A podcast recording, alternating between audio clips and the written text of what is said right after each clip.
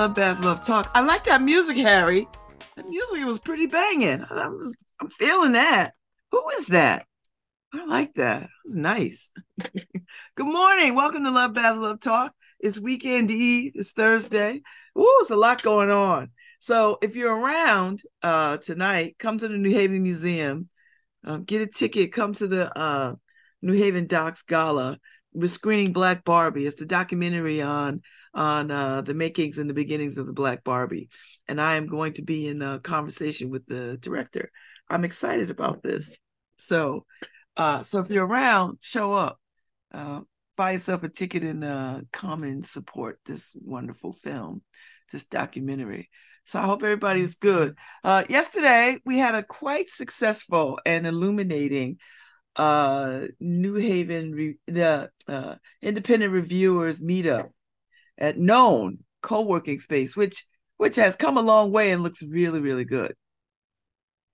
Uh, so we brought in some folks. Well, we Paul Bass brought in some folks um, from Tulsa and L.A. and New York and uh, Oakland and all points in between to talk about the uh, the the launch the the independent reviewers uh, collab and uh, and it was really good. It was really, really, really good.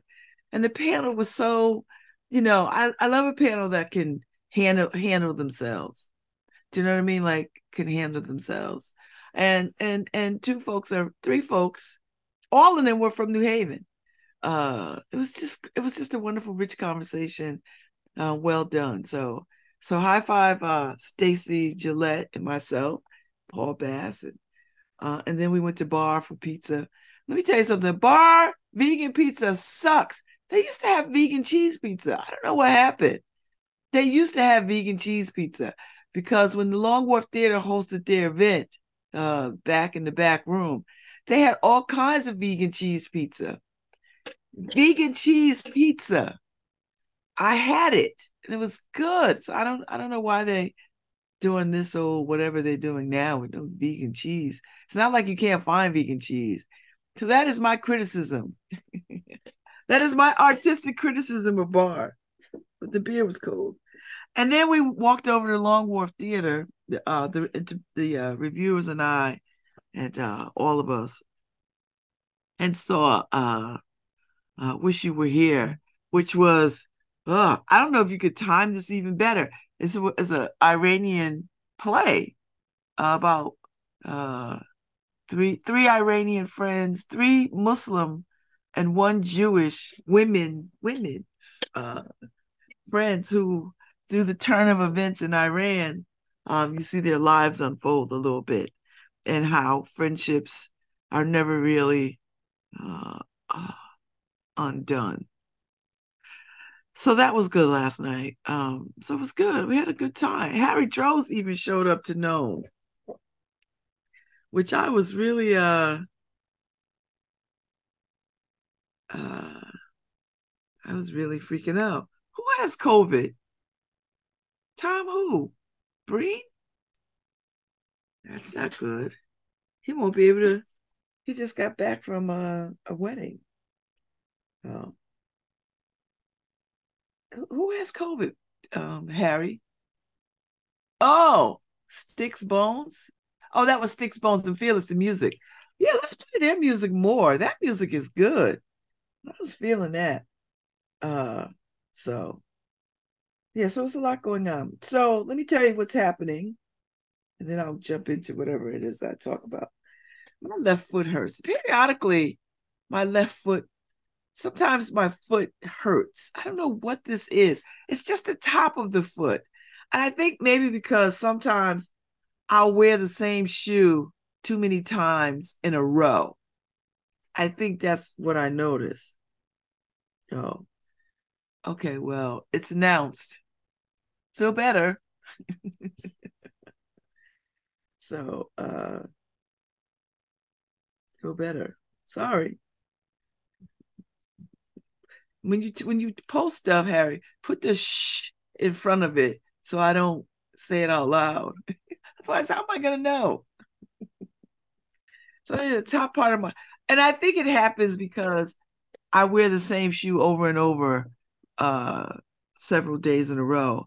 And at this point in my life, I don't think I could do that anymore. I think I have to change. I have to change my shoes. I feel like I'm five years old. I change my shoes. I can't wear the same shoes in a row. So uh so that's that. I mean, I've been I haven't been really listening to the news, but I know what's going on.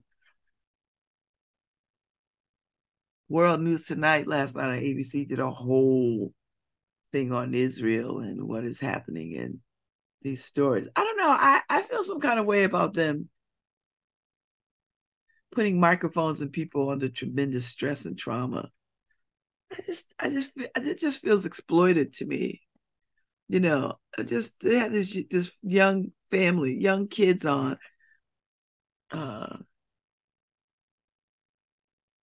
boy and his sisters and their grandfather has to care for them because uh, terrorists kicked in their shot in their door and their parents jumped on jumped on him to shelter him from the bullets and they were killed and he survived but he stayed on the ground underneath them without moving so that they wouldn't um, keep shooting and then they set fire to the living room of the house of the wherever they were living and uh, he just barely got out. He got hit in the stomach, but it wasn't life threatening. And they're talking to him in the hospital, and their grandfather and the sisters, and they're sitting on the bed, and they seem shell shocked, which they should be, because their parents paid the ultimate sacrifice to protect them. And they're just asking them questions like, Well, how do you feel? And what's it like? And and I just wanted to just like if y'all don't get in front of these babies and let these children alone, come back in 10 years and talk to them about this. I find that kind of stuff exploitive because these news outlets want to be the ones that get up and close and personal and bring these stories to people. And it feels like they don't care.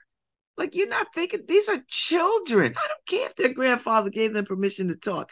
And I get, you know, that if you talk about this stuff while it's happening, maybe it'll change hearts and minds. But the people who who can make a difference with this are not watching this. This is like trauma porn. Maybe I maybe I'm the only one that feels this way, but I can't stand any trauma anywhere in the world, whether it's terrorism, domestic violence, fire in the house, whatever it is. I hate when news people run up on people and want to get an opinion after a great trauma. Why? Oh, I can't stand it. I just can't stand it. And these people haven't had a t- chance to process what has happened to them, let alone children. It's just, I just find that shocking and disingenuous and and and opportunistic and exploited. Don't stop talking to people after great trauma. After any trauma. You know, it's just that stuff bothers me. And then, you know, they got all these little reporters on the ground running with along the military. And, oh, look at this and oh, why? What do you get out of that? why are we watching that? And I I I turned from it because I couldn't stand it because I couldn't believe it. I saw it and I was like, what is he? And you could hear the bombs going off. I don't I don't and maybe I'm wrong. Maybe I'm I'm wrong and somebody will tell me if I'm wrong about this. Value in that. I do not see it seems dangerous. It seems ridiculously dangerous, not just for the journalist, but for the military people, they got to keep their damn eye on the journalist and, you know, keep one eye on what they're doing and one eye on the journalist. And even though I know they travel, they go there at their own risk, still, they still got to, they're still to keep an eye on these journalists who are in their way. I don't, I don't, get, I don't get this. I wish news outlets would stop doing it. Just like I wish they would stop sending weather people out in bad weather. I don't see the point. Why can't they stand in the DM? Why can't you build a glass room off your studio where they can go stand in the glass room and look out and say, "This what it look like outside." Why do they have to be in the elements? We have progressed from that point. You could put all kinds of cameras and drones outside in the elements. You don't need weather people on the elements talking about, oh, it's windy out. I just think that's just stupid and exploited. So I, I just don't I don't like I don't find that to be uh uh giving me the news. It just feels exploitive to me. That's how I feel. And uh it just feels exploited. And I wish they would stop doing it. You know, I, I stop stop sticking, and they do it on the local news. They do it everywhere after a shooting. Well, tell me, tell me what it was like. And did you have any uh, indication? And did you know? It's like what?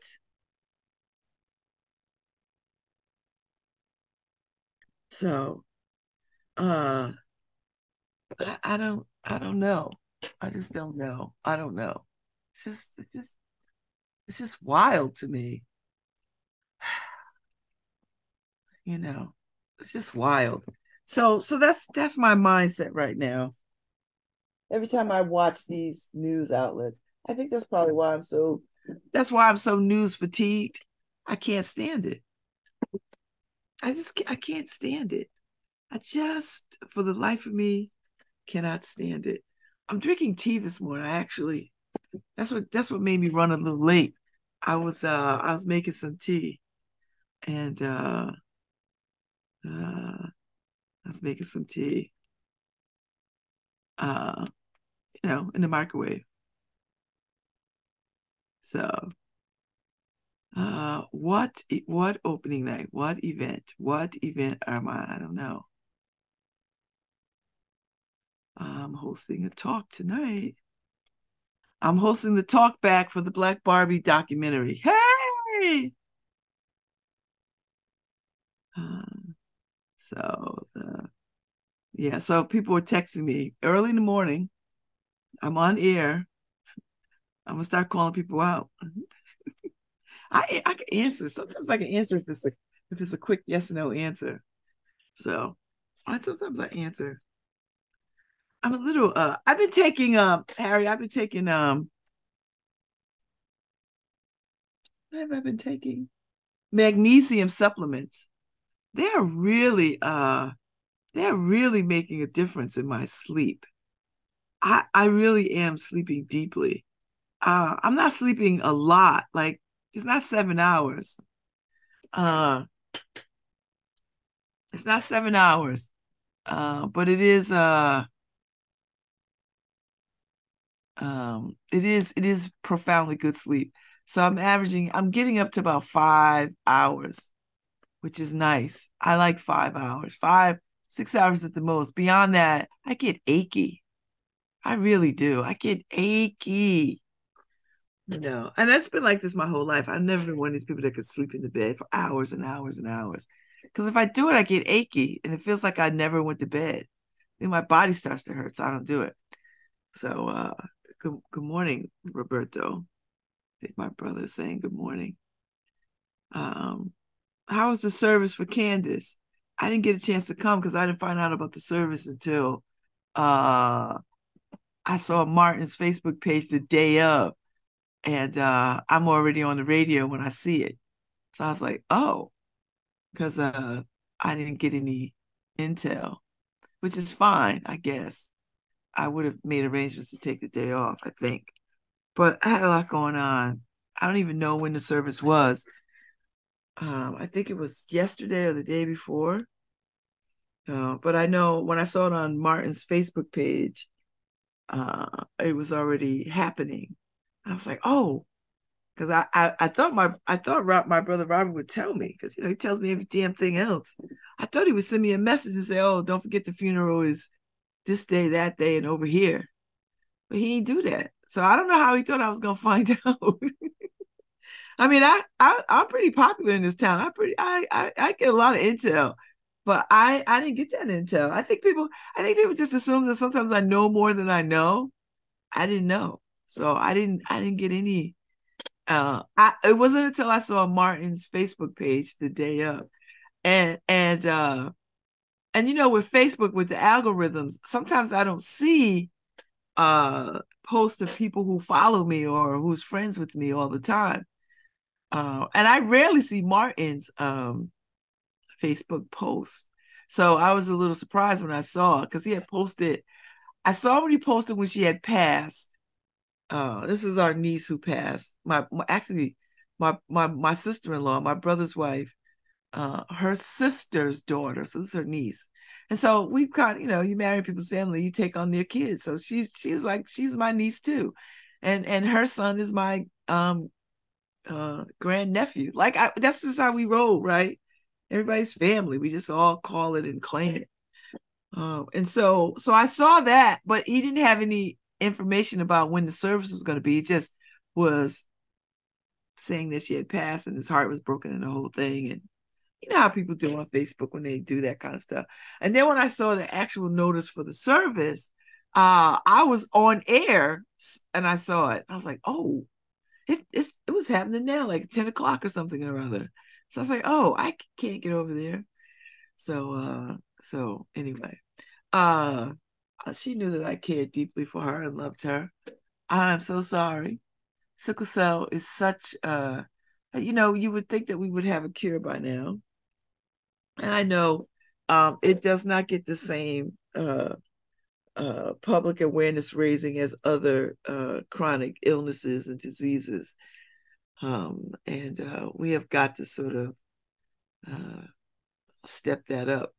And uh, I, I have made a commitment um, since knowing Candace to run articles on sickle cell. Like I consistently run articles about sickle cell um, in the uh, independent. I mean, in the inner city because um, this is primarily affects uh, black people, and uh, and this just it just gets lost in in all the other bigger known uh, illnesses like October is breast cancer awareness month and not to take away from breast cancer awareness month but you know sickle cell is is uh, uh among us and with us. And uh, uh, and we need to be raising money for additional research to cure um, to cure it. Simple as that. So i say all that to say uh, it is unbelievably sad uh, that a woman so young uh, succumbs to sickle cell and even though she has lived longer than most people with sickle cell uh, it is uh, a tragedy and a heartbreak, and she will be greatly missed. Like she will really be greatly missed. And I can't imagine what her mother must be um, feeling and experiencing, because I think I, I, I, this is what I know about the natural order of things. No parent wants to bury their child. No parent. No parent wants to bury their child. The natural order of things is that we as parents grow old and our children bury us, and so that the family and the lineage goes on, not the other way around. So, so it's painful, and I get why it's painful because no parents want to see see want to have to deal with burying their own children. Um, that's painful. So you know, uh, I I hope I never see it in my lifetime. I will tell you that. You know, I, I don't want to see that. My mother did it and she never really recovered. You know, I mean, my mother went on and had a wonderful life, I would imagine, but she never recovered from losing her son. She just never recovered from losing her first son. And even though she had two more sons who she loved deeply and dearly, and even named the, the, the, the second son after the first son. Uh, uh, she never recovered from that loss, and I and I know it. You know, I, I know it. I know it. So, uh, so it's a painful thing. I think. I know it's a painful thing. You know, particularly when you don't. Uh, uh, I saw it last night. So the play last night was "Wish You Were Here." Uh, uh, so yeah, I saw it last night. Thought of you. Anyway. Oh, Carla, Carla, Carla. Anyway, that's where I'm at.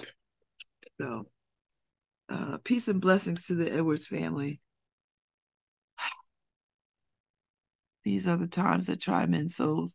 But you know, I always say we are built for these times. We are built for these times. And all of us that are standing in this moment, we were meant to be standing in this moment. Because you know, I'm going to tell you, I think about this, not often, but quite, I think about this periodically. There's so many things that could kill us at any moment. So many things. So we we are uh, humans are very fragile, and I think we don't know how fragile we are. We have no idea. Any time, at any moment, things could kill us. Like things could kill us. We could fall down the stairs and break our necks. We could eat something, eat a piece of steak and choke, or apple, or or a piece of candy corn, or choke. You, could you could fall down a flight of steps. An anvil could fall on your head. Uh, you could crash and uh, be in a car accident or a plane accident or a train accident or a bus accident or a bicycle accident. Uh, you could have a heart attack or an aneurysm. Somebody could kill you. You know, I mean, we are very fragile, and uh, and it's lost on us the fragility of human life. Uh, it is lost on us. It is very much lost on us how fragile we are. You know, because if we knew how fragile we are, we would we would live differently. We would love differently. We would we would converse differently. We would interact differently. If we really knew how fragile and how so little time and how so much time we have. Can you imagine? We have so little time and so much time.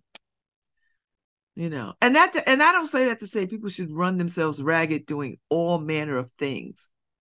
Nope, I don't suggest that.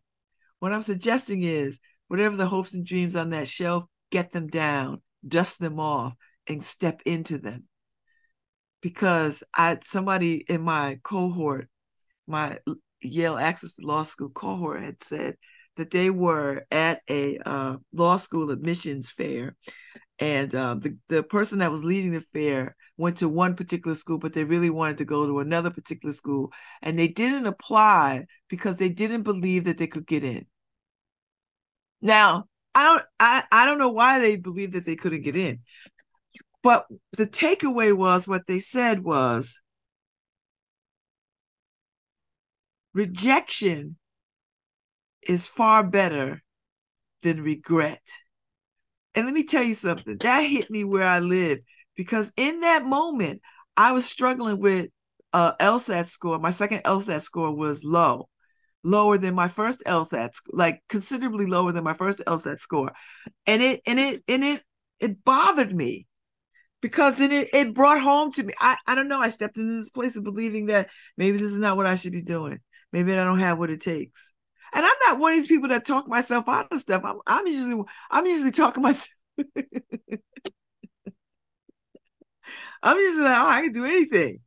Uh, but in this moment,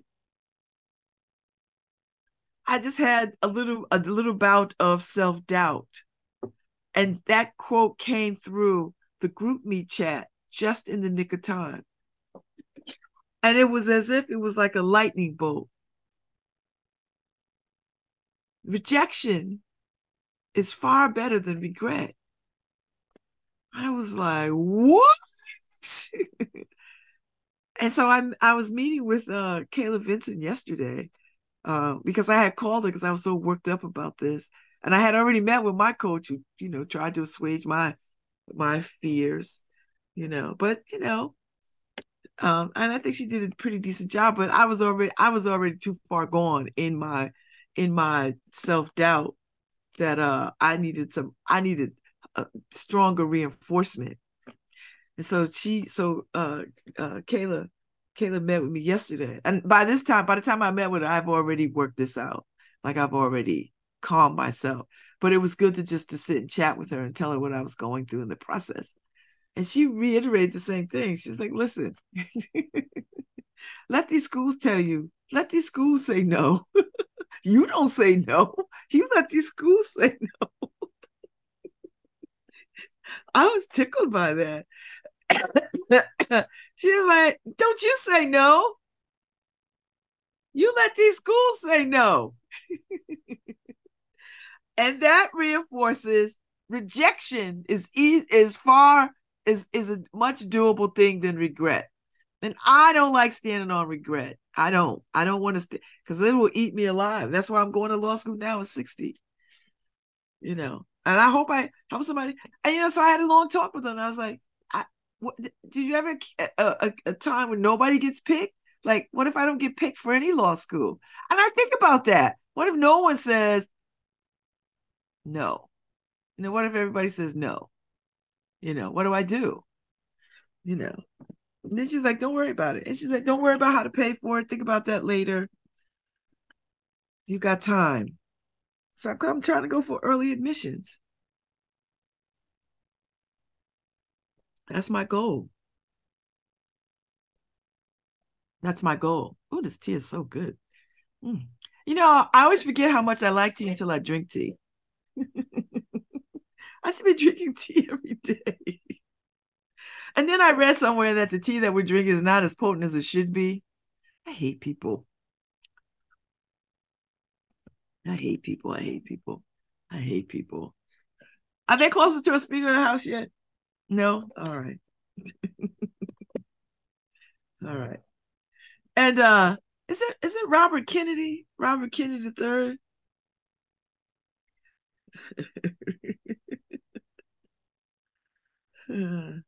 uh, uh, uh, I, I, he's an idiot. I think those Kennedy, well, those Kennedy family, the Kennedy family already sent out a little note and a letter to everybody.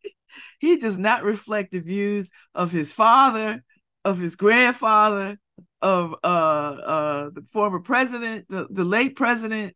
He doesn't reflect not a damn thing about us and what we stand for. We don't know how he got in the family. That's essentially what the what the tone was. I know they digging through records like, was he adopted? Like, what the hell? Who was he? Because you know he's an anti-vaxxer. And I know Ted Kennedy must be turning in his grave. Like, what the hell are you doing? So I don't know what gene pool he came from, but he ain't, he don't got the Kennedy mystique. He sound like a cuckoo for Cocoa Puffs. Now he want to run for president. I'm like, let me tell you something. All these white men who just think this is what I let me this is what I love and hate about white men. They wake up in the morning and say, I want to do this thing. And guess what? They go and just say, I'm just gonna get an exploratory team without any thought about qualification, wherewithal, or if anybody wants them. It's like I'm gonna. They are the they are the dream girls. White men are the dream girls. They are the I am telling you. I'm not going. they white men are that white men could sing this song and nobody would be like people would be like yeah yeah yeah yeah. That's that's who they are. That that's who they are. I am telling you i'm not going. And then they just like you and you and you you're gonna love me. See that's white men in america all over the world i, I suspect uh, uh, uh, you know, so it was just uh I don't know what to make of these politics. But you know, this is what I do think though. At some point, I, I, I do I do think at some point the tides will turn. Like we'll reach a tipping point with this level of foolishness. But I think we need some folks to rise up. I wish they weren't working so hard to curtail uh, uh, uh, Kamala Harris uh, the way that they are. I mean, they're working very hard to clip her wings and to keep her. And and I'm saying the Biden administration, like I, I they are working very hard not to have her shine so much because they know the power of black women. And they know if she gets out there and really shines, you know, uh, she could really be a force to be reckoned with. So, you know, and I know she's behind the scenes making stuff happen because what black woman is it? Uh, particularly one with the smarts that she has. And you know, and the way that they spin this narrative out of you know what she did in California and all this stuff, and you know, it's just outrageous to me.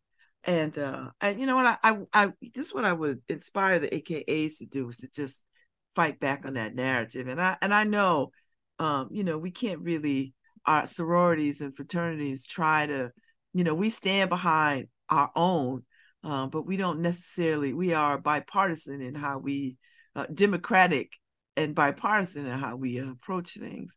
And so uh, you know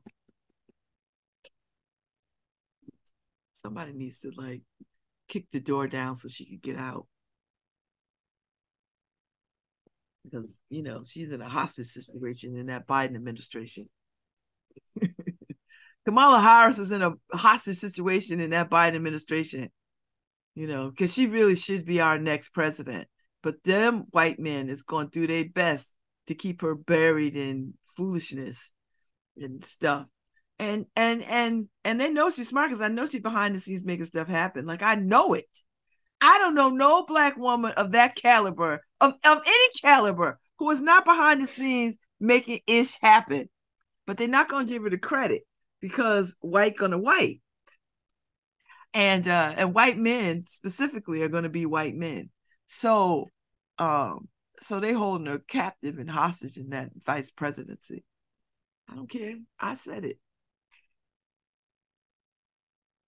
i said it that's where i'm that's what that's what it looks like to me um you know so uh, anyway say la vie what else is going on in the world? You know what? I haven't checked um cycle. I I at the uh 10 15, I've got um the other Malik Jones coming on. Malik Jones. He's coming on. Um I think he's in North Carolina. And Mr. Jeter and all the folks that are a part of uh uh trying to get people's uh exonerations bring bringing the awareness of wrongfully convicted folks to the forefront and uh, I can't tell you how much I am so troubled uh, by uh, wrongfully convicted folks. So much so that I'm trying to write a, a piece on it, an essay of sorts. Uh, and I got to get cracking on it because I have a deadline. But uh, I'm just uh, uh, I'm I'm just I'm just blown away by the fact that people can just go to jail for stuff that they didn't do. I don't get it. I, I just don't get it. So, and uh, it's troublesome to me. And of the 32, 32 exonerated uh, uh, uh, wrongfully convicted folks, half of them was from New Haven. And so I'm I'm just baffled by, you know, when I read uh Nicholas Davidoff's book, The Other Side of Prospect, um, I I you know, this is a whole story about this kid who was uh we call him Bobby. Uh, but if I you know, but if I look it up, I would know who it is in real life. But for the sake of the book, it's Bobby just watching the the the play by play of that whole scenario just bothered me to no end. And then I find out, you know, I go to this poster making event hosted by the Law and Justice Center at Yale, and they hold it at Possible Futures because they were having a several day rally in front of City Hall about wrongfully convicted folks. And uh, when I saw how many people were wrongfully convicted, and people, and there are still a few more that are sitting in jail now who they know is wrongfully convicted. They just haven't turned them loose, and the, a number of years. Ah, it is staggering and stunning to me. I don't know how we. So I, so I want. I think what I want to know. A couple of things I want to know, like what's what prevents this? What what prevents what prevents wrongful wrongful convictions? Is there uh, uh, uh, a standard operating procedure to prevent this? That's that's one. That's what I want to know. Two, I understand that the state is appealing the over the overturning of the conviction in Malik Jones. They already served 31 years. So the state of Connecticut wants to overturn it, the state's attorney. Now I I now I don't know what this is about, and, and I would imagine it's some white people, white man. I think this is white men stuff, right? Because he probably feels some kind of way about being bested by you know smarter people who said i mean judge hall who no one would say is a lightweight by any stretch of any imagination. You know said this was some shoddy ass police work and and poor ass um legal representation. Poor ass legal representation. And I, I just can't I just can't I can't I just feel sick every time I think about this. You know, I can feel it in my body. Like I feel the tension in my body every time I I think about. And so then I have to think about historically all the people that went to to their death wrongfully convicted who are still who died in prison wrongfully convicted who are sitting in prisons now wrongfully convicted. I don't know what to how do we stop that? Like how do we I I I guess we have to get police and all kinds of people to want to get to the truth of things. Otherwise, I what are we doing? I don't get it. And I don't want to get it. I want it to be corrected. I want it to be corrected. That's where I'm at. I don't want to get too fired up because I got I gotta get I gotta get ready for Barbie. I have to get ready for Barbie. I need I need to get ready for Barbie. Cause Barbie. At the end of the day. Barbie, black Barbie. So anyway, I just I'm just riffing off stuff that's just on my nerves. you know what I mean? You know what? That's what I mean. Just gets on my nerves. So anyway, I'm over at the uh I'm over at the New Haven. It was nice to see Betsy Kim yesterday. Betsy Kim was in town. What a cute self. She was she was more glad to see Harry than she was than me. I appreciate that. No, I don't care. It was nice to see her. She's so cute. Betsy can be out there. She be thinking I'd be doing um, doing too much. Betsy can be doing a lot. She all over New York, eating, drinking, hanging out with friends. I'm like, girl, why you want to hang with me? I should be hanging with you. Hey, Harry. Hey, Babs. How you doing? you know what? It's it's the weekend eve, Harry. I know. For me, it felt like, you know, a freaking long week, and I've only been here three days. Did you did you walk down from uh from the WNHH office yesterday? Did I you did. walk down the street? I did. I walked down the street. You know, um, I was like, I was trying not to go, but I got guilted into going. I don't believe that, Harry. I don't believe you. Can no, I wanted, I, I wanted to go, but let me tell you, it was fun watch, um, seeing Betsy. Yeah, and of course, always seeing Miss Babs Rose-Ivy in person. Oh, all right, all right, all right. It's a, it's a thrill. Yeah, whatever. That's what you said. Everybody goes, Babs is gonna be there when they try to convince me. There's like there'll be somebody you like there. like if you get or if, if if you feel too much anxiety, Babs will be there. I, I don't know if that's enough. I don't think that's enough of a draw. No, so well, I was freaked out when I saw it. I was like, I know. That, Betsy almost dropped her food trying to hug she me. because the first thing she said to me, she's like, I was hoping to see Harry. I said, Well, did you go by the office? She's like, No, I won't have a chance to get by the office. I said, Well, he's not coming here. I swear to God. I said, He's not coming here. And the next thing I know, I look around, I was like, Oh shoot. I said, Harry. Yeah. And then she heard me say Harry. She came running around the corner. Harry, hi. I was like, okay, Betsy. Yeah, she she is uh she's one of a kind because I um, love Betsy. Betsy Bet- came Betsy is very intelligent and very liberal, but very open to conversation Yeah. and never gets um insulted or you know anything like that. No, never gets offended by any any crazy stuff. Now, at the end of the conversation, she'll tell me you're crazy, but I like you. it's Betsy Kim. And it was nice you, know, to see her. you, you gotta love that. I, I don't mind being called crazy. Okay. But yeah, so I mean, it was it was good yesterday. Um, let me let me fix this because on the screen we're f- facing opposite. Oh. So- I thought you gonna like jump us around. No, so um, it was good, and you know, I I didn't know you were gonna be the mouthpiece over there. Oh, it was me and Stacy. Stacy Yeah. and I.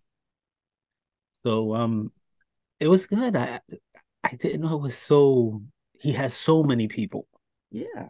involved in this project. I mean, sounds interesting. I, I mean, I had to leave at 1.30 to come do a show, but No, it was good. I mean, we wrapped up at about uh, probably an hour later. We yeah. stayed till about two thirty. Took some questions. It was good.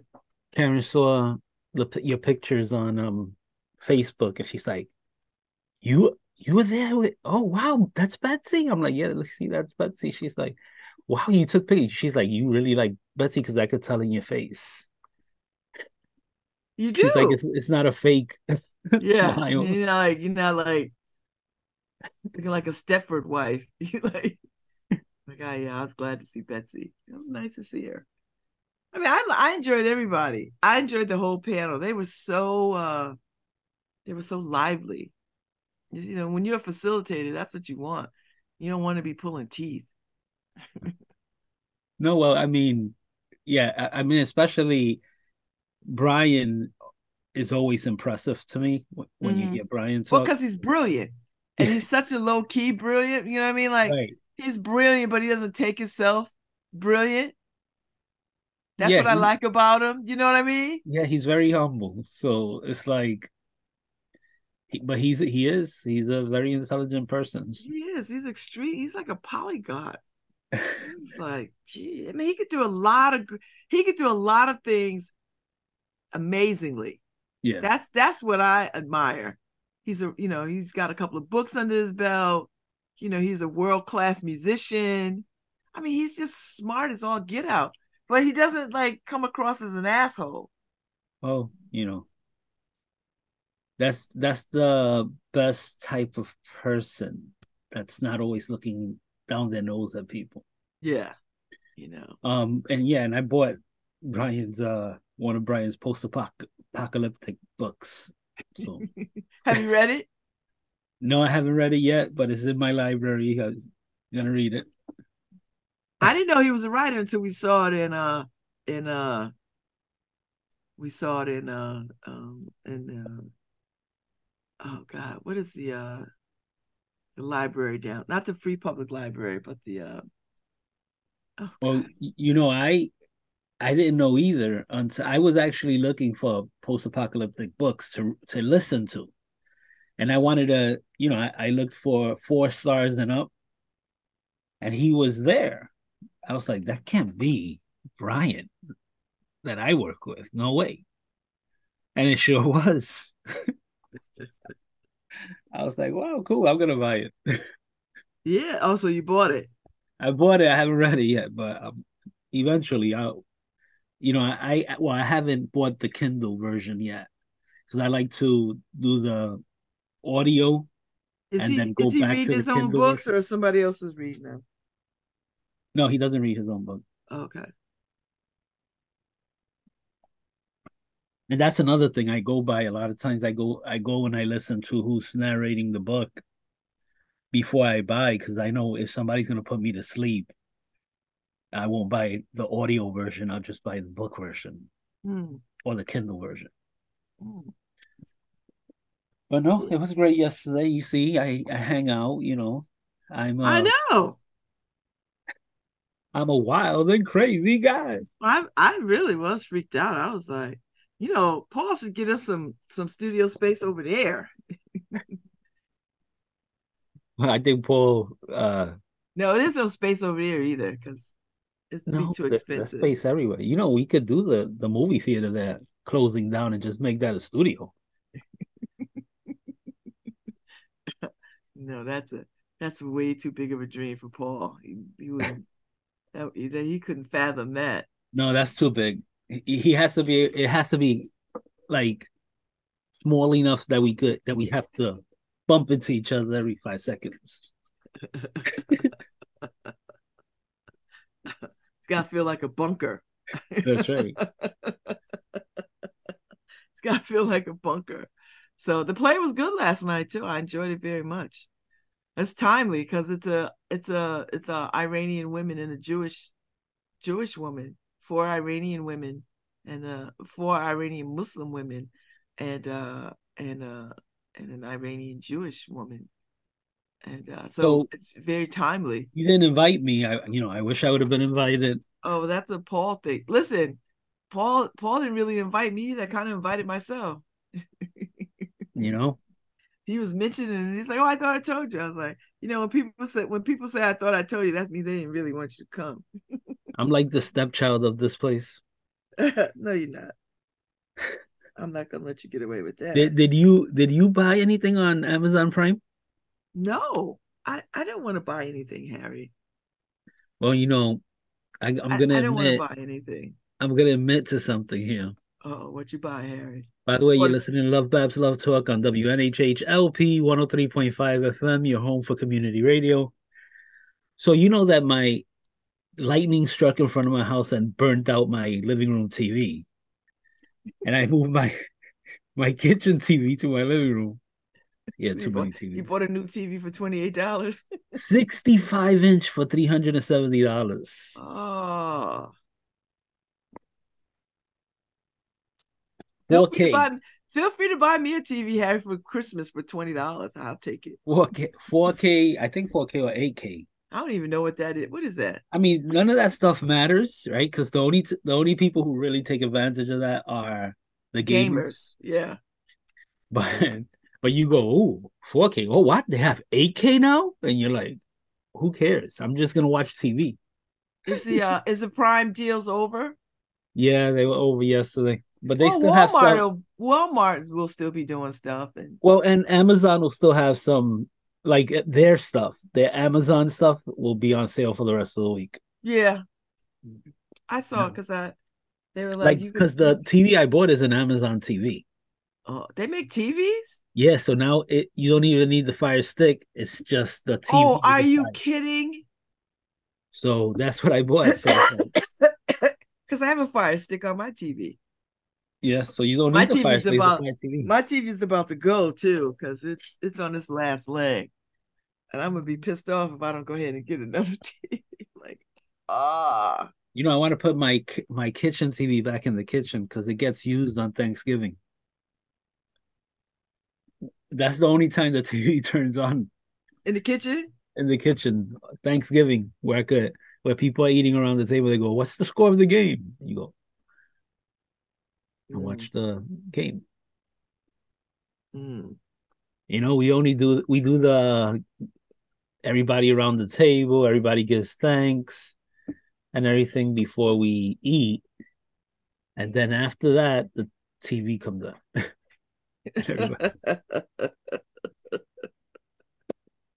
okay. Yeah. Cool. Cool. All right, so we're gonna take a break, right? And then. I'll be back with uh with the folks from uh um um who are working on uh, uh well Malik Jones and and uh and all the folks who are working on raising the awareness around wrongfully convicted folks, which is you know, Harry, I had no idea this was such a huge problem, but you know, when you know something, you can't unknow it. I mean, that's that's kind of life, right? Yeah, yes. I can't imagine. This guy did 31 years for a crime he didn't commit, Harry, and they know it. And they still want to, the state still wants to. They don't want to let you go. Their- and the feds already said this is done. Yeah, but their paycheck, you know, that prison uh funding they is more important than your freedom.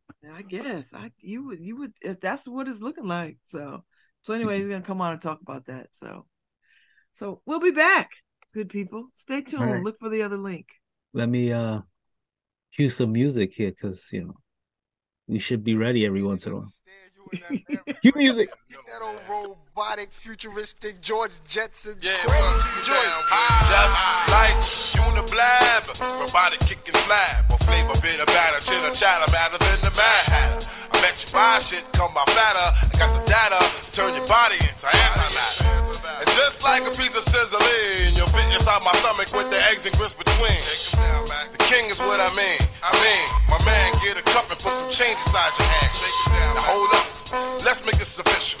Everybody, let's agree that MCs need a tissue. The folks my only issue. I bet your mama miss you, and I bet the Mac take off like an MX missile. No more you whining on the charts climbing as I make the phone kicking out more harder than a diamond. And if you didn't know who's rhyming, I guess I'm gonna say Craig Mack with perfect timing. Around next year. My rap's too severe, kicking mad flavor in your ear. Here comes a brand new flavor in your ear. Time for new flavor in your ear. I'm kicking new flavor in your ear. Max, brand new flavor in your ear. Craig Mack, 1,000 degrees. You'll be on your knees and you'll be burning, begging, please. Brother, freeze. Man's indisputed and deep rooted. Folks smoke that leaves your brains booted. This bad MC with stamina like Bruce Jenner. The winner takes with MCs for dinner. You're crazy like that glue. I think that you can outdo my one two that sick like the flu. Shake 'em down, boy. I flip boy all the time. Cause boy, the rhyme you kicking ain't worth a dime. Seems like there's no competition in this rap world expedition. You come around and knock you out position. Knock 'em out. No flame could ever dig a grave. Both the Mac, the power pack, and black make it say make crap. And here comes a brand new flavor in your ear. Max,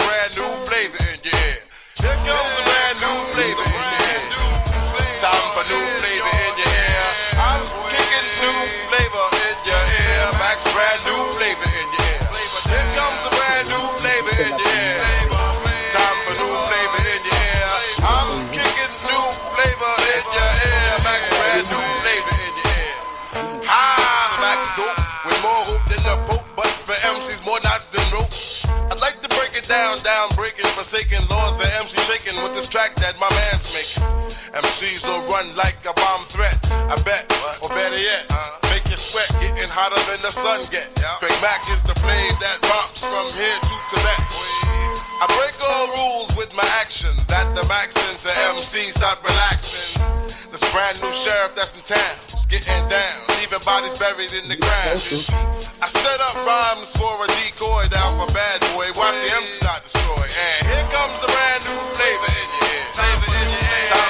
Flavor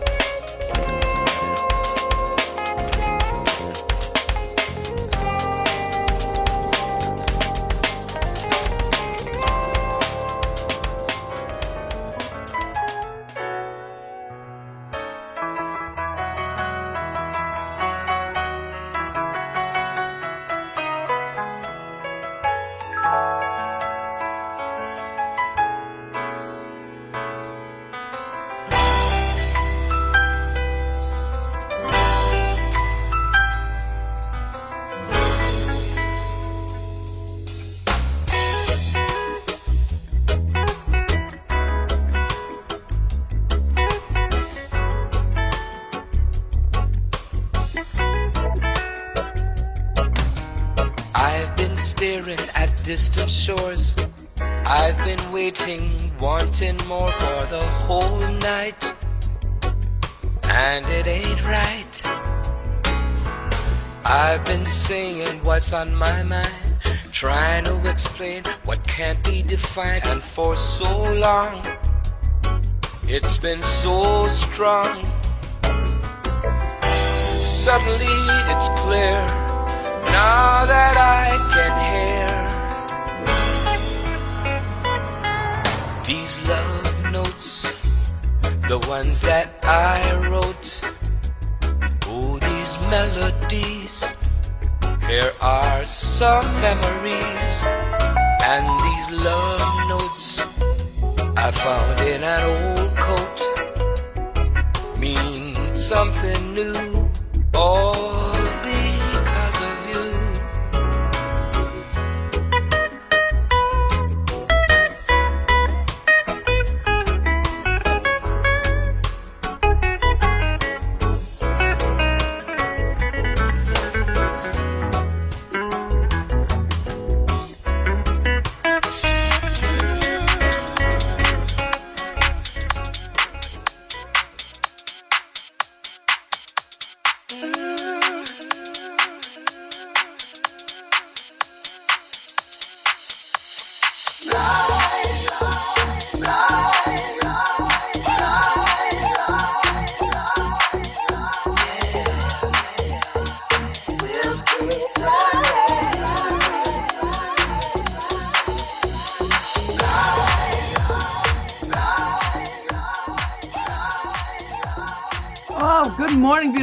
Welcome back uh, to Love Babz Love Talk, the second hour. And as promised, I'm having a conversation with uh, some brothers who are uh, doing their very best to raise awareness around wrongful convictions, particularly around um, the Malik Jones, uh, Malik, the Malik Jones case. Um, hey, D- Dr. Don McCauley. Hey, James Jeter. How y'all doing? Unmute yourselves. Hey, Malik. How are you? Hi, Babz. How you doing today? I'm good. How are y'all? I'm doing well today. All right, so so we're here to talk about wrongful convictions. Is that is that what I that that's how I'm I'm framing this? Because this is quite troubling to me. So I want to make sure I frame it out right in the ways that make sense uh, for y'all to this, this morning. I think Malik's trying to get on with the audio. Yeah. So yeah, I Okay. think today wrongful conviction, but also talk about Malik get the opportunity to talk about his story um, and put it out so that the rest of the world can understand um, what was happening, what happened then, and what's the transition now, what more can be done. Okay. All right. So so take us back. Give us a a, a, a brief synopsis a synopsis of what has happened. Just uh, like a two second. What are we up against? James? Uh, Malik, you want to take it? I mean, you up? You you know better than anybody. I think Malik has to reconnect his audio. Yeah, it has to reconnect his audio. See. So anyway, someone uh so Mr. So- Mr. Jones okay, go ahead. James. Somebody. Um, trying to get him to get his volume right. All right, he's connecting the audio right now. okay. So uh, he was convicted of a crime that he did not commit 31 years ago. The Mhm. courts set him free. The federal court set him free. The state courts are I from what I understand is looking to appeal this this latest turn of events. Uh, the the state court has stated their intent to appeal, but they haven't issued on what grounds that they're going to yet. Okay. All right. And so um and so what we want to know is how the community could best support Malik. Um and this is not uh and unfortunately this is not a new phenomenon. Like there out of the 30 some odd cases in in Connecticut that have been wrongfully convicted and exonerated, half of those come from New Haven. Uh, since Malik's case is overturned, uh, we'll, we we tipped the scale. No longer half. We're we're the majority. So we're the majority now. We're the majority. Yeah. So so in your in your in your uh, uh, quest to raise awareness around wrongful convictions, does that also include uh, more police oversight on how cases are handled and how cases are uh, and evidence is collected and how people are charged with crimes and and what happens when um, um, due diligence isn't done fully? Yeah, I mean, I think um, at at at the base, you know, um, the only the only way for prevention, but but you know, it can't be a paper tiger. Like in the past, any any forms of police oversight, they haven't had any they haven't had any power to to do anything of, of any real substance um, to enforce any any uh, corrections or penalties. Even like um, right now with the with the state's um, integrity review commission, they haven't they haven't uh, exonerated anybody with the power to exonerate from from the state's office. They haven't done it. They they you know they have cases on the desk right now that they won't touch. Um, and then I hope Malik can jump on. trying to. Okay. So, so in, the, in the meantime, we do have to keep talking because it's. Yes, I know. I'm sorry. I'm sorry. I'm sorry. I'm sorry. um. Yeah. So. So the um. The. The state hasn't. The, the, the state. The state has has. I, I want to say more than doubled down. I don't. I don't think there's a. You have to like uh, exponentially. They've downed on their uh, their desire to uphold injustices that come out of a time period that we have to be ready to re-examine. Like we have to be ready as a community to re-examine exactly what transpired in our neighborhoods in the late 80s and throughout the 90s, and like really come to come to a place of of of reckoning, reconciliation, and recompense. Mm-hmm. Like like those three things have to happen in our community um, about what what transpired with our youth uh, during a, a, generation where all the jobs left, the warehouses, you know, the the factory jobs left, the uh, uh, the, the textile companies left, and our neighborhoods were flooded with drugs.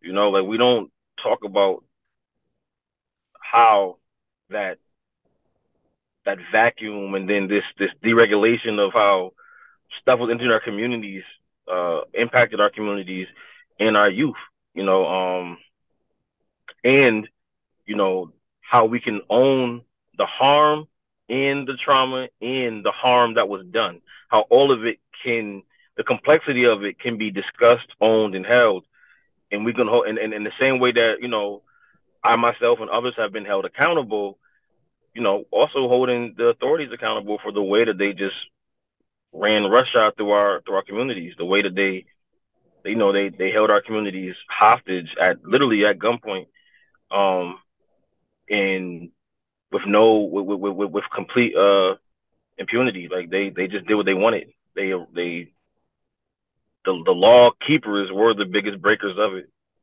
Hmm. I'll add to that. I think one of the conversations for me, like being a part of the police accountability bill, but also the section around citizen review boards, um, that the bill was written in a way where it gave autonomy to different communities to decide and vote on if they wanted um, civilian review boards. I know that one of the challenges in this one would be um, one putting that together, getting that voted on, um, and, and getting that civilian review board. But to James' point, about how do we retroactively go back? And so is evidence still available um, to like figure out how do we have this kind of redemption um, in terms of what our relationships could be with community policings um, and also like is the police department open to those possibilities? And i get the reality is like they should be open to those possibilities in terms of just establishing those effective relationships because i from my perspective it was a lot of it's catastrophic. A lot of us were young at those times, five and six, and recognizing the changes in our communities. Um, walking down the street, the different things that we saw, Goffe Street, and I don't think the city is any different. Um, it just it just looks different. So so folks that grew up and saw friends go away and come home, um, and saw the, the the not just the rise in violence, the rise in um, policing, and just in certain particular areas, um, and what those relationships turned into. So I, I reflect on that and to say like a, re- a civilian review board is possible. The question is, does it have teeth? And that's always the question of how do we move that forward? Are they going to be able to hold folks accountable? Are these lawyers or these doctors who's on different sides. And so I think that trying to get back what the people need instead of thinking about what the politics want, who doesn't want to be accountable for the past and just move forward, I think that's pro- that's problematic, and that's why we're kind of here today. Mm. Okay, Mr. Jones, can you hear us? Can you unmute your phone? And you know, you all that are on phones, you could put your phone on landscape and you could fill out the square. Just FYI. You just turn it to the side. Just turn it. It's unmuted. You have to unmute yourself. How do I do this? There you go. You're there you good. go. We hear you. There All you right, go. all right. I'm I'm on. Yes, yeah, you I don't know how to do the landscape. I don't know how to do No, all this stuff, man. You know, the landscape is just turn, just take physically. You know how you have your phone like this? Just There you turn it like that. Okay. There you go. All right. Yeah, how everybody doing? I'm good. How are you? How are you doing? What do you? Um, are I'm you- I'm I'm doing okay, man. You know, it, it's it's really good to be on this side right now. So you know, I don't have no complaints right now. So, so what are your your thoughts on the possibility of the state sort of appealing your freedom? And, and me personally, I feel like it's offensive. You know what I mean?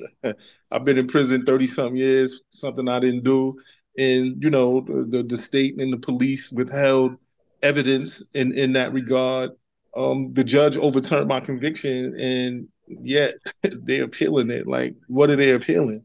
You know, she uh she rendered her decision. Um, you know, I I I, I carefully um, you know, went through it and I don't actually see what it is that they're appealing. Like, you know, it, it, it was really an indictment, you know, on on on the things that they um that that they failed to do or evidence that they suppressed. So I I- don't get why why are they still uh, what are they arguing at, at, at this point? Mm. So, when you think about this, Malik, do you think about do you think about what was it? What was the catalyst for doing this to you? Like, what was the driving catalyst for this? I don't. I I, I am quite troubled by this rush to make you the person that did this crime when they know they at some point they knew that you didn't do this, but yet they continue to follow this narrative to the to the end. Yeah, I don't know. I, I know that the prosecutor in this case, you know, he was involved in, you know, uh, some other cases that I had had. So I don't know. He had a thing with that. But, you know, it was just, I guess, you know, the neighborhood that I was in at that time, you know, it was a lot of stuff going on. And, you know, they just figured, you know, they wanted to come after me. You know what I mean? And I, I you know, I don't get it, especially if they had evidence that other people had committed the crime. Why would they, you know, just go to fabricate the case on me like so yeah it, it was it was it was kind of crazy you know when i when, when you think about it Mm. So so when y'all think about this particular case and all the other cases of wrongful convicted um folks, how, where do we begin with and I and I know you talked about we need to go back and look at some of these cases that was happening in the 80s and all of that and and I and I and I I agree with you. But where do where do we begin there and and how involved can we get the community? Because you know, Dr. McCauley, um the civilian review board became a thing, but um, it's very hard to get people to serve on the civilian review board. It Mhm. is very time consuming and it is not often like you see on TV where it's exciting work and it's like eureka and it's it's tedious and time consuming uh commitment. I, I- to answer that, I think the, the reason it becomes tedious and time consuming is that when you get the civilian review board, it has to go through a million different hoops to try to get um, evidence that to some degree is hidden. Um, it's not easily available. Mm. Um, it's not openly discussed. So maybe maybe a civilian review board looks at it in a way, well, I may have a better connection with the um, community, but it's not there to do a do a job or create a relationship the police don't have. The reality is sometimes they're there to hold the police accountable for particular things that have happened within the community and to see is if the if their specific chain of command has been followed. And so the reality of civilian that makes it difficult. Um, I think I think a part of this is really about how the power of, of policing becomes something that's like a fearful or a prophecy, saying that I'm making certain mandates and using power in a very um, erroneous way to set a precedent to keep people fearful and have this divisive relationship. And it, so the reality is when you see a rush for judgment, like who's involved, like reality. When they make mistakes, then they know that they're made has set a precedent for 20 or 30 other cases that are that have been convicted. So their track record goes goes under file. And that becomes that problem. Like someone is protecting their legacy of career while also using innocent people to make their case. And I think that's the unfortunate reality. And so, how do we talk about this in community? Malik, what would you like to see happen? James Jeter, what would you like to see happen in community? And and how do we prevent uh, another um, Malik from happening? And I know there's people sitting in prison right now who are waiting for their turn to be exonerated. Like I, I know that you know that we know that. How do but how do we how do we create a system where this does not continue to happen? Go ahead, James. You can take it first. All right. Um, I I I think one in well one I think that um it, it, it it's um you I can say something, but then the re the I, I, I, I, I'm kind of struggling with the reality of what is right. So like Don, mm-hmm. what Don just laid out. So when you look at um, New Haven, for example, um, uh, Trocchio, the detective in Malik's case, he uh, suppressed evidence, and he's then made the state's chief investigator, right? So he's promoted, right? Uh, uh, Raucci, the the detective in Scott Lewis's case, he had 14 internal affair investigations that he was cleared on all 14 of them, and then he was indicted by the feds as a drug kingpin. right. So let's let's let's so like these are the internal issues that when when Don talks about how a review board is is is ultimately turned into a paper tiger because you can't get his files. They're not turning over. Uh, you, you how do you? The, the, there's no cooperation from from from from that wall, that blue wall, to to bring down their own, right? Because it's it's it's it's it's a system. So when when when corruption becomes institutionalized, it is the system. And so now you're talking about uh, judges who allow this to happen in court, not just the prosecutors, but the judges who who know law, who know that what was happening was illegal, allowed it to happen, ruled on it, uh, and then prosecutors who become judges, and, and, and from that, and, and and they have a legacy now, and they're they're rooted in corruption. This is a system, so we're talking about pulling a string that pulls at the entire system. Community has to be willing to support that. It can't, you know what I mean? Like, a community has to be willing to demand and support that or else it doesn't get done. It, it can't be a handful of people to really do that big of a lift. We have to do the lift. Like it has to be all of us. Mm. Malik? Yeah, um, just to really piggyback on what he was saying, I mean, I mean, we see that, you know, the police or, you know, the state trying to investigate themselves that really don't get us anywhere. You know what I mean? we, have been having this problem for the longest. You know what I mean? And, and and it seems like nothing has changed. But I also agree that you know the community.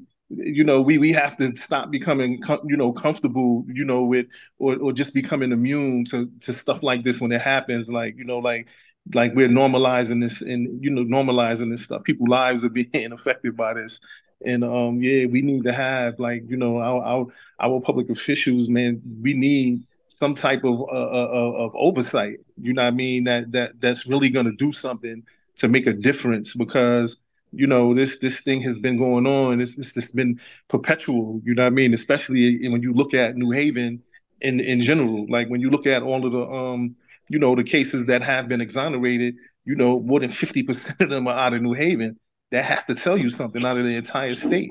You know what I mean? So that's an issue that that you know we we have to reckon with. You know, and hopefully, you know, moving forward, something can be done to to to really really really address this. You know what I mean?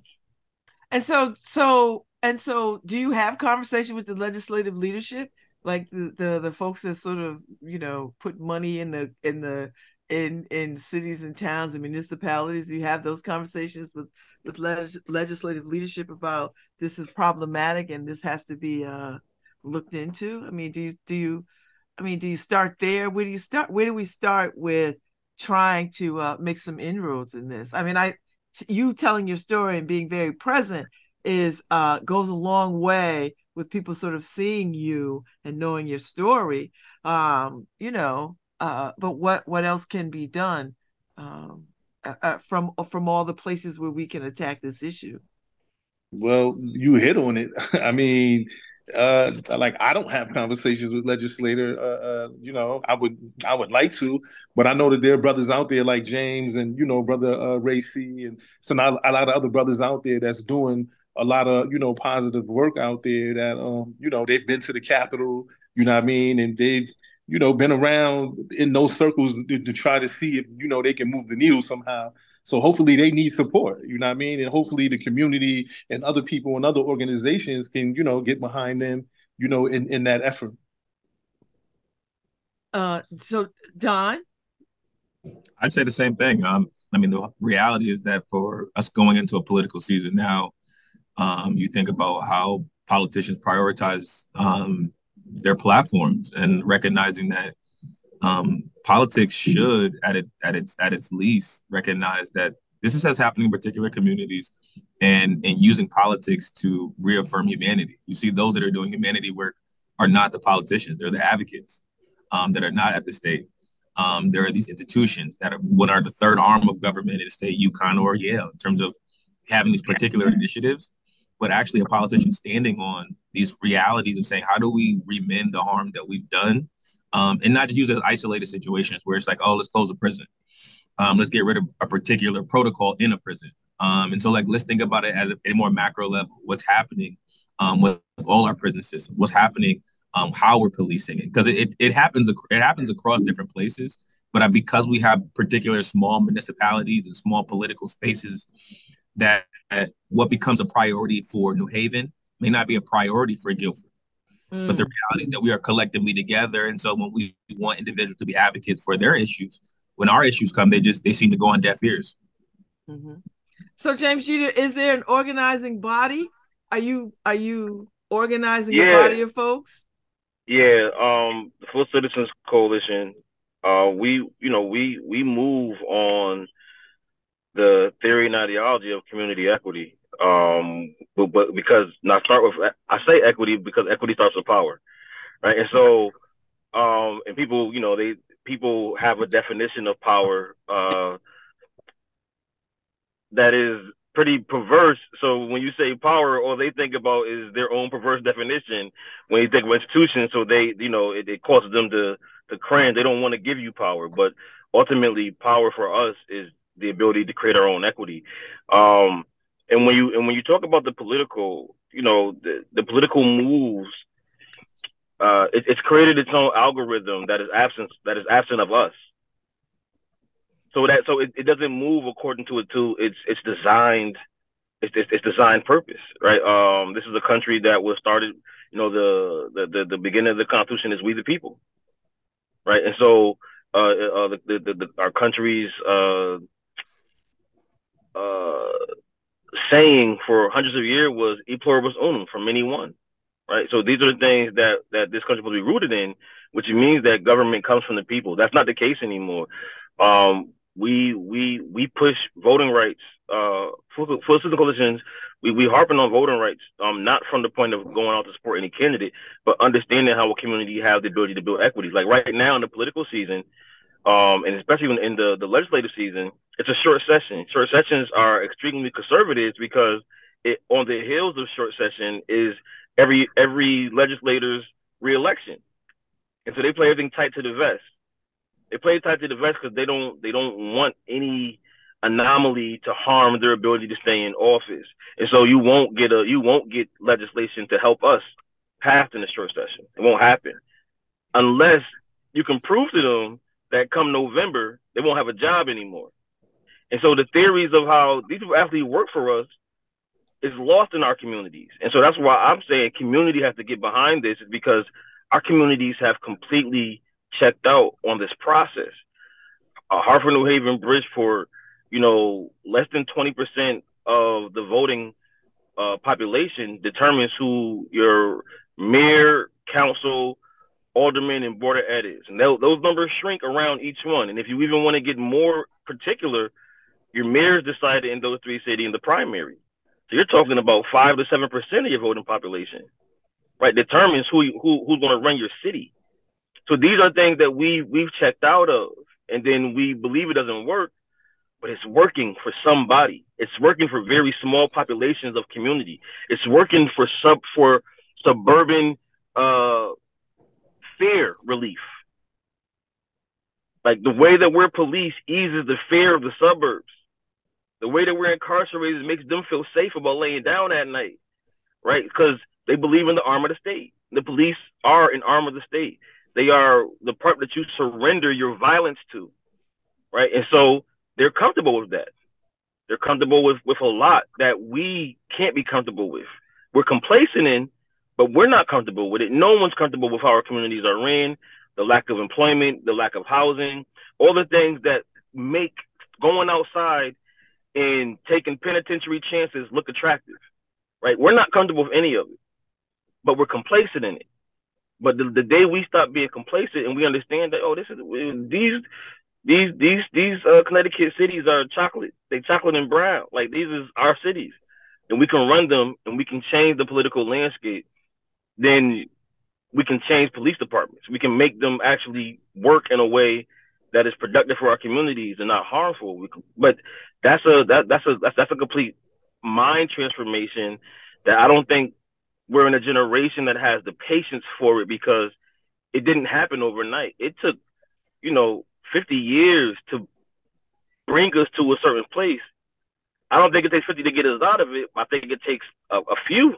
It takes a few years for to really come to the realization to see the fruit of what this can look like. Um, and I, I guess you know, not I guess the work is how do we how do we constantly build and strategize to bring that the, the new thought process to community because it takes a complete transformation of the mind in our in our communities. It's not about these politicians. It's because it, they're they're elected, which means they can be unelected. You know, they they they they're all for registration drive. They're necessarily for new voters, but they can't predict what they what they're gonna do. Right, and so, but, but so we have more power than we realize in making sure that there are no more Malik that there are no more Malik Jones cases. We just it, it's so rooted in community and not in their hands, and we have to come back to that reality that you know we can protest or we can unelect or we can do both. Mm-hmm. So right? Malik Jones, but, oh, go ahead. I'm sorry, Jay. No, no, no, no, no. I, talked more than enough. Please. No, no, no. This is radio. Everybody got to talk. So, uh, so, so, so Malik, when you hear that after spending 31 years and you're out now, um, how connected do you stay to this struggle, to this fight, to this awareness raising? No one, no one would fault you if you said, you know what, I like to go quietly and live my life and do what I want to do because I've I've paid enough. Um, I mean, where are you in in in that in that space? Yeah, uh, yeah, I, you know, yeah, it would be easy to do that, but you know, so much of my life has been, you know, uh, uh, uh, uh surrounded by, you know, what what's what's been going on that I don't know if I could just walk away like that. You know what I mean? Like my my, my life has been impacted by this, and I had brothers like James and other brothers who actually was out there on the ground, you know what I mean, fighting for me too. You know what I mean, fighting with me. You know what I mean? Like they didn't fight for me, they fought with me, you know what I mean?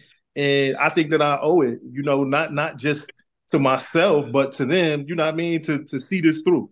You know what I mean? Because I don't want to see nobody go through what I went through. You know what I mean? It, it, it, you know, they say that nobody knows the burden like he who carries it. You know what I mean? So it, it's just been a long, arduous struggle. But um, I'm around for these brothers because they were around for me. So you know, however they need me, you know what I mean, to put my face on whatever's going on, I'm around. Mm.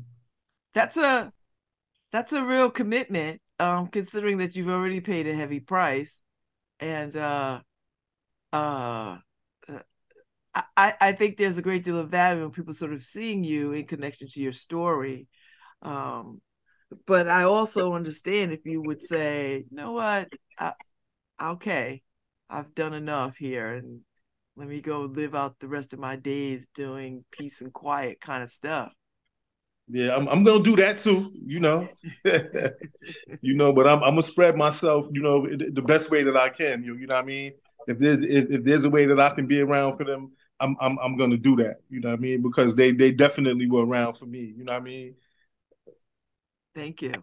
So so where do we so where do we go from here, gentlemen? Where do we start? Where do you where do you where do you what do you want to see happen from this point on? I know you're already out there talking to people. I know that you know you've had a forum. I was at your forum.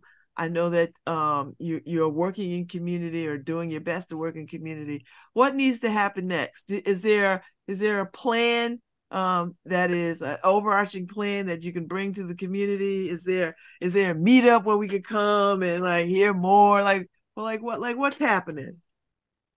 All of that. Um, I, I, it's happening. I think it's, it has to happen in a way where right now we can't really talk too much on it because no, seriously. Like I mean, we we're strategizing. We're strategizing on um on a lot uh to, to to really bring more awareness and not you know and some and some stuff beyond awareness like a reckoning and um that that has to be close to the vest until it's time so um but we we you know uh, we're outside um around our voting rights stuff on a regular basis we're we're canvassing and we're talking in halfway houses and we're talking on college campuses uh, about a, a, new theory of how we we we can actually build equity for our communities. But uh, but but these issues to me aren't aren't unrelated.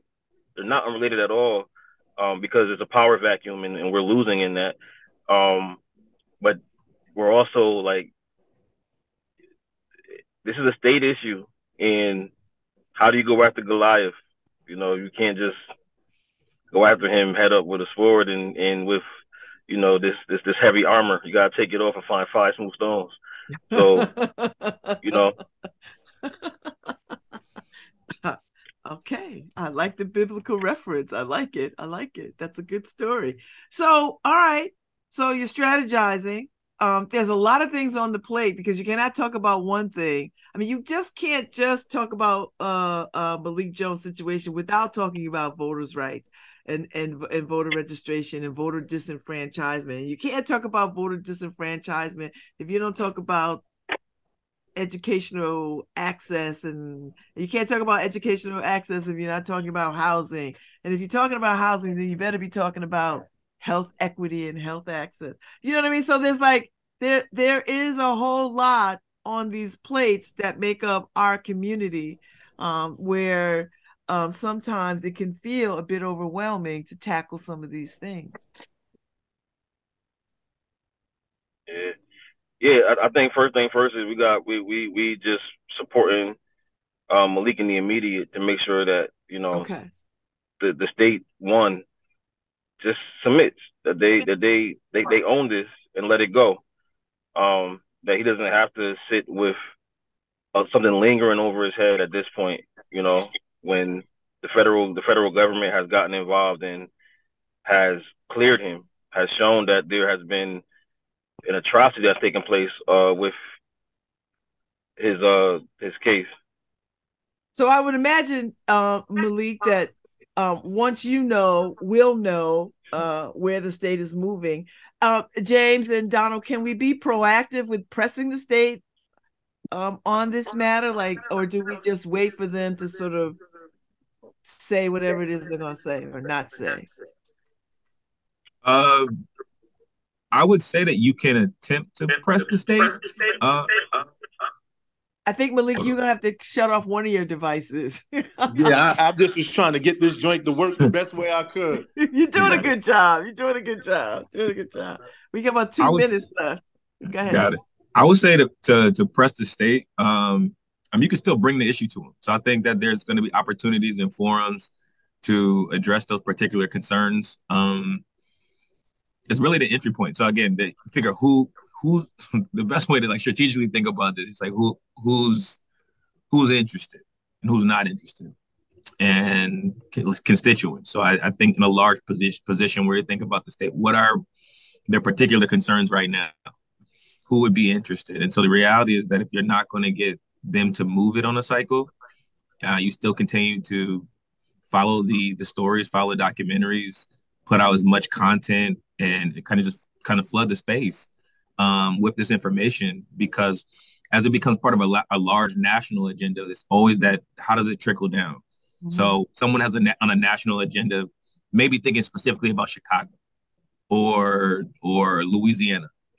So they may not see Connecticut as a larger issue. So however it happens, whoever's funding it privately and publicly, you have to recognize that at the federal level, those funds are not equally dispersed. It's equally dispersed among those constituents that that have advocated for it or have favors for it.